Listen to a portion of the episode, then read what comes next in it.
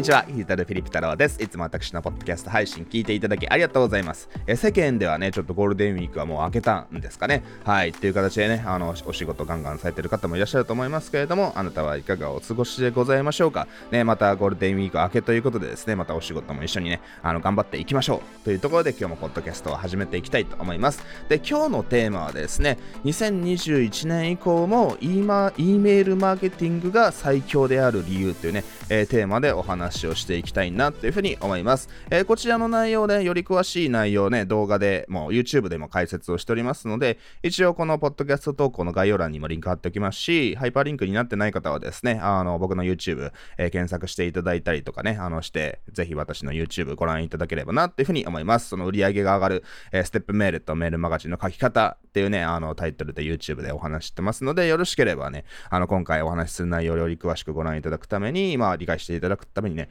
えー、そちらも YouTube ご覧いただければなというふうに思います。でね、あの改めてね、今回はですね、その E メールマーケティングって絶対やった方がいいよってね、お話をしていきたいと思うんですけれども、あのまあ僕がね、あの E メールマーケティングいいよって言ったところで本当かよってね思う方もいらっしゃると思いますので、えー、そこでですね、ちょっとあの統計をね、引用してみたいと思います。えー、こちら YouTube 動画の中でもちょっと解説をしてるんですけれども、そちらちょっとおさらいをしていきます。あの、HubSpot っていうね、あの、結構有名な シーアールエム っていうんですかね、カスタマーリレーションシップなんかツールっていうね、その顧客管理ツールがあって、ね、あの、それ日本法人もある結構ね、有名な会社ですけれども、えー、そちらのね、会社のブログにね、いろいろ E メールマーケティングの統計っていうね、そういったあのページがありますので、ちょっとそこをね、読みながら少し今回のポッドキャストをお話ししていきたいたいなっていうふうに思います。で、その統計のね、えー、中ですごくまあハイライトという形で、あのまあぜひ知っておいていただきたい数字をね、いくつか紹介していこうと思います。で、まずやっぱ世界にはね さんてんきゅうビリオンさんじゅうきゅうおくにんのあのメール E メールユーザーがいるよとね。ソーシャルメディアだとまあ Facebook がえー、どのぐらいでしたっけ Facebook がにじゅうおくにんで、 YouTube はもっと多かったでしたっけね。まあそれで Instagram がじゅうおくにんっていうね数字もありますけれども、そのメールを使っているね、あのユーザー、まあそのデイリ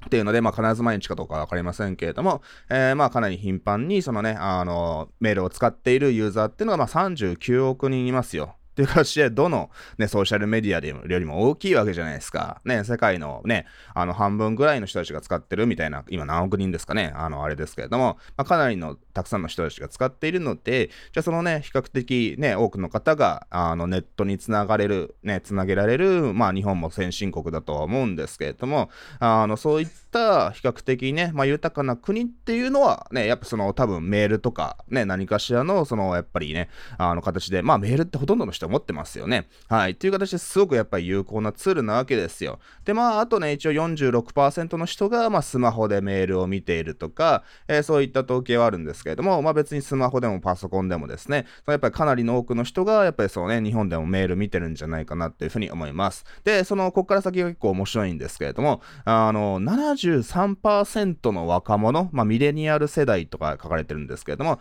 えー、ななじゅうさんパーセント の若者が、その企業からお知らせを受け取る際に E メールで来ることを好んでいるっていう統計があるわけですよ。ね、もちろんこれね、海外も含めた統計なので、じゃあ日本だとどうなんだとかね、まあ言われたらちょっとあれですけれども、そのでもそのね、一応世界的な統計の傾向として、その企業からお知らせが来るのは、そのやっぱメールが一番だよねってね、あのまあっていうのをそのね、非常に ななじゅうさんパーセント の人がまあ考えているっていうね、えー、ところがあるわけですよ。これね、この本当になんか日本でも、いや、そのメールなんてもう誰も見ないよと、ね、あの、今時は ライン ですよみたいな形で、えー、ライン のね、マーケティングツールとかを販売されてる会社さんもいらっしゃるかもしれませんけれども、まあ、本当にね、小さい子とかはね、メールとかまあ見ないじゃないですか。えー、ただ、それがですね、その本当に例えば大学生とか、ね、まあその特に就職をしたりすると、まあ必ず基本的にメールってのは持つわけですよ。もうメールを持っていない人ってのは、まあ、本当に何もね、ネットで買い物とかできない人ですよね。まあそのね、お年寄りの方とかね、すごく小さなお子さんとかね、あのそういった方々はね、あまりね、本当にネットでそもそも買い物をしないと思うので、まあ別にメールそもそも見ねえんじゃねえと、メールアカウント持ってない方もいらっしゃるかもしれませんけれども、まあ普通の自分でね、ちゃんとお金を使えるね、っっていうちゃんとね、僕らはネット上で商売をしてるわけですから、まあ、僕らのターゲットである方は、まあ、ほぼ ひゃくパーセント メール持ってるのかなと思いますし、そのね、若者に関してもメール読まないよとかね、なんかよく言われるような若者に関しても、非常に多くの方がそのメールでお知らせを来る、ね、送ってくれることを、えー、望んでいるわけですよっていうね、数字もあるわけです。はい、これは本当に僕はね、あの個人的には同意しますね。あのまあもちろんね、今スマホでアプリとか入れててね、あのアプリから例えばね、お知らせが来て今セール中ですよみたいなお知らせ来ることもありますし、まあ ライン とかでもね、お知らせ来ることはありますよね。はい、まあ個人的にあんまり僕は ライン でね、お知らせ来てもだるいので、まあ、ライン はね個人用のメッセンジャーツールだと思ってるんで、まあ本当にあの家族とか本当に親しい友人とかからしかね、えー、ライン は来ないですけれども、あのそこになんかまあ企業からのお知らせが来てもちょっとなんか別に見ようとは思わないかなみたいな感じですね。なので、まあそういったアプリとかいう例外はありますけれどもね、僕もいろんなね、あの別になんか中小企業に限らず 大, あの大企業大手の企業さんからネットショップでね、えー、こんな商品入荷しましたよとかですね、こんなね新しいあの新商品のお知らせです、今何々セールしてますみたいなあのセールがセール情報っていうのが来ると、まあ基本的に嬉しいじゃないですかね。これね、わかんないですかねわかんないですかねというかね、あの同意していただける方多いと思うんですけれども、そのやっぱりその自分が好きな会社っていうんですかね、えー、自分が好きなブランドからメールが来てね、お得なセールやってますよとか、新しい商品が出ましたのでね、こちらのサイトクリックしてくださいみたいな感じで、えー、ご案内が来るとですね、おね、まあその時の自分の状態によるかもしれませんけれども、普通はですね、あなんか新しい商品に出たんだ、どんな感じなんだろうみたいな形で、まあその送ってくれてありがとうじゃないですけれども、そのやっぱりそのブランドとのね、その会社企業との結びつきがね非常に強まると思いますし、やっぱメールで送っていただけるのが、そのやっぱり自分でね受け取る時間をコントロールできるわけですよ。 ライン とかまあアプリだったらね、まあアプリとかは割とプッシュ型の通知なのでね、自分が何しててもそのね通知が基本的には来ちゃうわけですから、その場合によってはうぜえなって思う時もあるんですけども、メールってのは基本的に、まあ、自分がね時間があってね、あのやっぱ暇な時とかに見る暇っていうかな、時間がある時に見ることが多いので、その自分のタイミングでね、あのその情報を受け取れる、自分が情報を受け取るタイミングの時にメールを開いて、あお知らせが来てるなっていう形でですね、あの情報を受け、受け取ることができるので、まあ、非常にねその若者だけに限らず、僕はメッセージツールとしては非常にいいわけですよ。はいね、もちろん ライン とかメッセンジャーツールってのはプッシュ型通知なので、あのねそのもうお客様の携帯とかスマホをね鳴らすことができるってメリットはあるかもしれませんけれども、そちらはやっぱそのねお客様の行動をね中断させるかもしれないので、あんまり毎日送るものだとは僕は思ってません。僕もたまにしかね ライン とかは送らないので、あの基本的にね、あのそういったメッセージツールってのはちょっと使い方を気をつけてほしいんですけども、まあ、メールってのは基本的に、ね、別に毎日送ってもいいわけですよ。ね、毎日送るのが嫌な人は別に解除してくれるから全然いいですし、ね、あの別に基本的に毎日送っても問題ない。むしろその方がそのブランドとのつながりを詰められるっていうね、えー、そういうね、あの素晴らしいツールですので、まあ、ぜひね、そのやっぱメールってのを本当に使ってほしいなというふうに僕は思ってます。で、あと他にも面白いのが、そのセグメント形式のメール、セグメントお客様をセグメントしたメールのね送り方を使うとななじゅうろくえー、ななひゃくろくじゅっパーセント も売り上げが上がったよみたいなね、えー、あの統計があるわけなんですけれども、あのこれせ、ね、すごく大切な話です。セグメントメールって何で思う方もいらっしゃるかもしれませんけれども、えー、メールマーケティングってやっぱすごく面白くてですね、まあこれはねあの適切なツールを使わないといけないんですけれども、そのやっぱそのメールを送っていくと、そのやっぱり誰がどんな行動をしたかみたいなのがわかるわけですよ。もしくはその決済システムとかとはねあの連携したあのまあ海外のシステムが多いですけれども、そういった結構オールインワンシステムを使っていると、例えばその商品を買った人だけに、この特定の商品を買った人だけにこのメールを送るみたいな形で、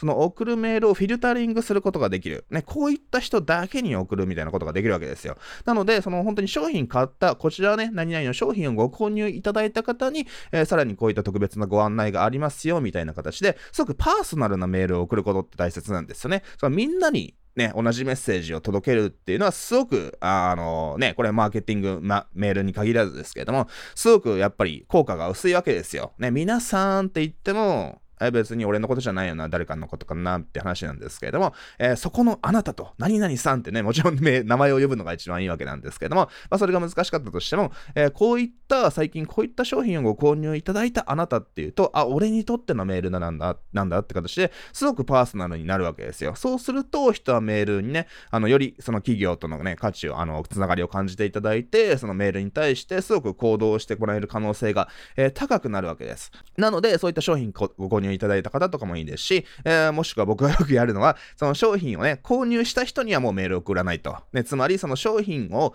そのあなたまだ買っていませんよって、ね、こちらのメールは、えー、今販売しているキャンペーンにまだねご登録いただいていない方にのみお送りしていますとか、まだそのキャンペーンご利用いただいていない方にお送りしていますみたいな形で、えー、何かしらのねそういったね、あの僕の場合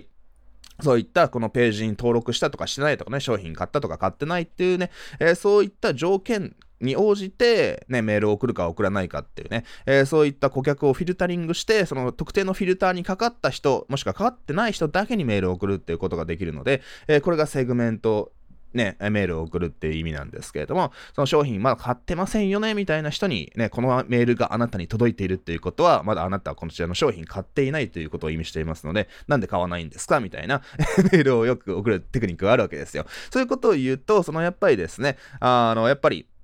なんていうのかな、あのあ自分にとってのねダイレクトなメッセージなんだなっていうね、あのそういった印象をねお客様読み、読み手に与えることができるわけじゃないですか。ね、まあそのねやっぱその皆さんにメールを送るとそこまで強く書けないわけですよ。ね、買った人にも届いてしまう、買ってない人にも届くっていうね、あの、まあ、買った人の方が全体数の数としては絶対少ないんですけれども、その買った人も読むなっていうふうに思うね、その全体にしかメールを送ることができないと、そこまで尖ったことって書けないんですよ。ね、あなたまだ買ってないですよねとか言ったら、その買ったお客さんがいや買ったんだけどみたいな形で、そのやっぱりねなんかクレームになってしまったり、お客様を不安にさせてしまう、え買ったんですけどね、あのまだつあの決済できてないんすかみたいなね、えー、形でね、あのすごくやっぱクレームとかね問い合わせが増えてしまうので、そういったことを書けないじゃないですか。でもそれをしっかりセグメントしてフィルタリングすることができれば、あのやっぱお客様のね、あのよりより尖ったメッセージを書くことができるので、そのお客様がより行動してもらいやすい、えー、メッセージを届けることができるわけですよ。っていう形でやっぱ人によってね送るメールってのはやっぱり基本的には分けるのがおすすめです。で、あの僕もたまにやるんですけれども、あの僕なんかもあの基本的にねあのね、あのそういったフィルターをかけていて、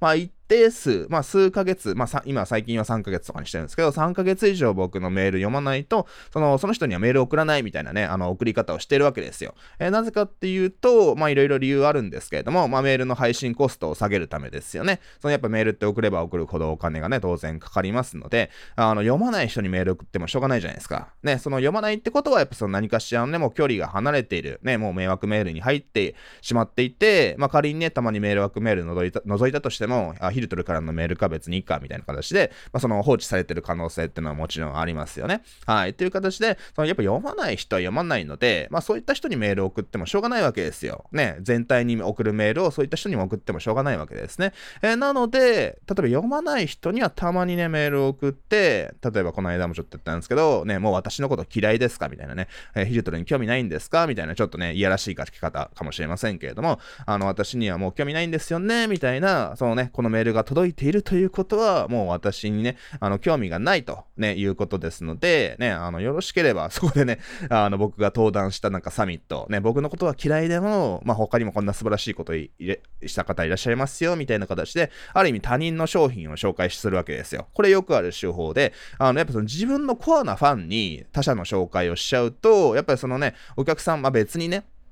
お客さん取られるって言い方も僕は好きじゃないんですけれども、ね、あのやっぱり自分のコアなお客さんに他社の商品紹介するかっていうとね、それは違うじゃないですか。ね、例えばアップル社がねメールであのサムスンのねあの商品も新しく出ましたよみたいな形で、まあ、売れればサムスンからお金がもらえるとしてもですね、そういった、まあ、サムスンとか Google の、 そう、ね、あの商品を自社の顧客に宣伝するかっていうと、多少ね広告費っていうかね、そのなんかお金がね、あのキャ、キックバックがもらえたとしても、まあ基本的にはしないわけじゃないですか。なので、その自分のコアな顧客には、あのね、やっぱその自社商品を紹介するっていうのは基本的には当たり前なんですけれども、その僕らみたいなコンテンツをね、販売してる人間は、まあそういったアフィリエイトってね、他、他人の商品を紹介してお金をいただくってこともね、あの一つの収入源として全然ありですので、えー、僕みたいに自分のね、ちゃんと商品を売っていて、コアな顧客がいる、えー、会社というのはですね、あの商品、じゃあそのコアな顧客じゃない人、ね、商品、あの、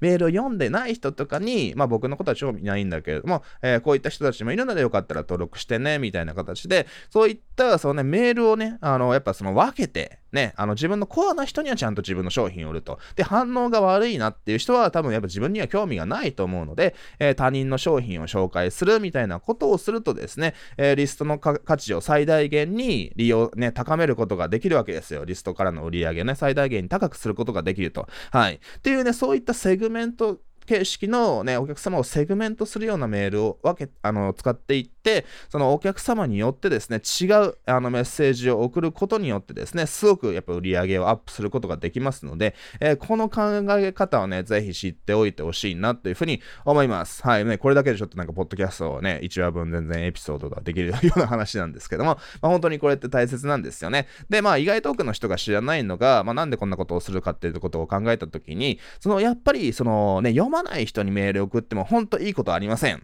はい。で、なぜかっていうと、まあ、Google とか Yahoo のメールとかね、いろんなね、僕ら、メールアドレスを持ってると思うんですけれども、その、例えばまあ Google にしても、そのやっぱりね、すごくでっかい会社ですし、まあね、すごく エーアイ がね、裏側で動いてるわけなんですけれども、あの、僕らが、じゃあ例えばね、自分のリスト全員にバー、まあメールを送っていて、あの、もしですね、すごく開封しない人が多い。っていうね、メールってあるじゃないですか。ね。えー、そうすると、あ、この会社のメールマガ全然読まれてないな、みたいな。えー、っていうことはもしかして、この会社なんか悪いことしてメールを集めたんじゃないかな、とかね。えー、そういった疑いをかけられるわけですよ。はい。じゃあ、この業者、このメルマガを送ってる業者、もしかしたらスパムメールである可能性ね、スパムメール業者かもしれないから、あの、この会社のメールはね、その届きづらくしてやろう。より迷惑メールに入る確率を上げようじゃないですけれども、まあ実際ね、どんなアルゴリズムっていうのが働いてるのか、僕はね、そこまでね、Google の中の人じゃないのでわからないですけれども、一応ね、よく言われる傾向として、そのやっぱり、そのね、届かない、届かないというか、誰にも読まれないメールを送る、大部分の人が読まれない、えーメールを送るってのはすごくそういった Gmail の到達率に悪影響を与えるわけですよ。えー、なので、まあ、特に海外のメール配信するツールだとそのあたり到達率とかすごく気にしてるので、えー、メールを送る際に、まあね、本当に最近ね、ここ数ヶ月以内とかいっかげつ以内に開いた人だけに、メールを開いたことがある人だけに、えー、メールを送りましょうねとか推奨されたりとか、えー、それをね、簡単に設定することができるみたいなね、あの機能があるわけですよ。ね、なので本当に自分のメールを読まない人にメールを送ったら本当に意味がないんですよっていうね、えー、ことはぜひ知っておいてほしいなというふうに思います。っていうね、ちょっとセグメントメールの話がね、結構長くなりましたけれども、えー、そういう形でそのメールをね、そのいろいろセグメントしてね、そのお客様に合ったパーソナライズしたメッセージを送ることによってですね、その売り上げがなんかこの統計だとななひゃくろく、あの ななひゃくろくじゅっパーセント だから ななてんろくばいとかですよね。売り上げがそのぐらい上がったと。っていうのは一つの事例かもしれませんけれども、えー、僕もまあななばいまでいかなくてもですね、まあ、そのすごく昔から比べれば全然ななばい以上とか全然上がってるかもしれませんけれども、あの本当にあのね、そういったお客様にね、しっかりメールを送っていってですね、お客様にね、あの合わせたカスタマイズしたメールを送るっていうね、ことをちょっとね、あの覚えておくことによってすごくメールの価値を最大限にね、あの高めることができるので、えー、ぜひそちら知っておいてください。はい、そういう意味でまあ本当にね、あのね、人ってさっきも言いましたけれども、そのやっぱり知ってる会社、商品買ったことがある会社からのメールってのはしっかり見るわけなんですよ。ね、その僕らもなんかね、例えばなんか無料で登録して、ね、あの、なんかメール届いてるな、みたいな、でも誰だこいつみたいな形で、そのやっぱ商品買ったことがなかったりとか、ね、なんかよっぽどインパクトがある人じゃないと、誰だっけこいつみたいな、いつの間にか登録したっけみたいな形で、それやっぱ距離が離れていってしまうと、メールって開かなるわけ、開かなくなるわけじゃないですか。まあそれで解除すればいいんですけど、まあ解除しなくても、まあ来てるし、まあメール、枠メールにぶち込んどこうみたいな形で、あね、あの別にメール枠メールに入ってても、そこから救い出そうとしないみたいな話になってしまうと、えー、すごくね、やっぱりそのメールを送る側にとっては悪影響ですので、そういうね、距離が離れてしまった人には、ね、まあそれを救い出す、救い出すために、もう一回ちょっとね、距離を縮めるために、もう私のこと嫌いなんですかとかですね、えー、そういったちょっとね、あの、カスタマイズしたメールを送ると、まあ、もちろんそれで、ね、なんだこいつって形で、もうね、あの、嫌いになってくれる方もいらっしゃるので、えー、そういう方は解除してねっていう風に伝えて、解除してもらう分にはいいわけですよ。解除されるってことは、そのなんかね、いらない人にはメールが届かなくなるし、ね、解除リンクをね、クリックしてくれるってことは、あ、この人このメールはねちゃんと反応がされてるんだなって形で解除されるのはまだいいわけですよ。一番ダメなのがもう迷惑メールに入って、そこからねあの無反応ね、反応が悪いっていうのが一番アルゴリズムに影響があるわけですね。はい。なので本当にね、人間関係と一緒じゃないですけど、だからその好きの反対はね、別に嫌いじゃないんですよ。嫌いって思われる分にはまだすごくえいい影響があるわけですね。一番良くないのが仕方される無反応っていうのが一番、えー、よくありませんので、嫌いになってもらう分には結構なわけです。はい。なので自分のメールを読まない人には定期的にね、僕のこと嫌いですかみたいなね、えー、そういったちょっと距離を近づけか、もしくはそのね、やめてもらうかって、そういったのを迫迫るようなメールを送ることによって、えー、またねちょっと復活してくれてメール読んでくれるようになる人がいますので、えー、そういう形でね、そのメールといっても全員に同じメールを送るだけじゃなくて、人に合ったメールを送るっていうことをすると、めちゃくちゃねあのリストの価値を最大限に高めることができますので、えー、ぜひそちらを覚えておいてほしいなっていうふうに思います。はい。でね、まあ他にもいろんな統計があるんですけれども、まあそのどれもですね、そのやっぱりまあもうちょっと簡単に言うと、まあ はちじゅっパーセント のビジネスパーソンがそのやっぱりしっかり定期的にねメールを送ったことによって、まあお客様とのリテンション、まあ継続率とか言うんですけれども、まあお客様とのねあのお取引が長期間継続したとかね、ちょあの何度も商品買っていただいたみたいな形で、えー、しっかりメールでフォローアップすることによってお客様の関係をね長期的に維持することができたとかですね、えー、ごじゅうきゅうパーセント の回答回答者の方が回答者というか、まあ、メール購読者の方かな、まあ、この統計によると、まあ、ごじゅうきゅうパーセント の人がですね、そのやっぱ商品の購入の決断をね、あの考えるときに、えー、メールが非常に後押しになったよと。メールが来たもんで商品買ったっていうね、えー、答えること、あの、答えられてると。つまり半分以上の人がそのメールのおかげで商品買ったみたいな回答がありますので、えー、これあなたもどうですかね。やっぱ僕も実際に、あの、やっぱメールを送るのが一番売り上げになります。はい。ね、一応 Facebook とかソーシャルメディアでもちろん告知とかもね、あの ライン とかで告知とかしますけれども、まあ本当にね、まあ、あの本当に一番ね反応があるのがメールです。メールが一番売り上げにつながりますので、えー、人ってメール見るわけですよね。僕なんか基本的に ライン とかでお知らせ来てもね、基本的にすぐミュートしちゃったりするので、ね、あのまあ本当によっぽど好きな人であれば見るかもしれませんけれども、そのなんかあのねなんか作業してる時に ライン とか来てもうざいじゃないですかね、えー、それよりかは自分が見たいタイミングで見れるメールっていうものの方がですね、えー、すごく定期的にメールを送ってもより嫌がられない可能性が高いですので、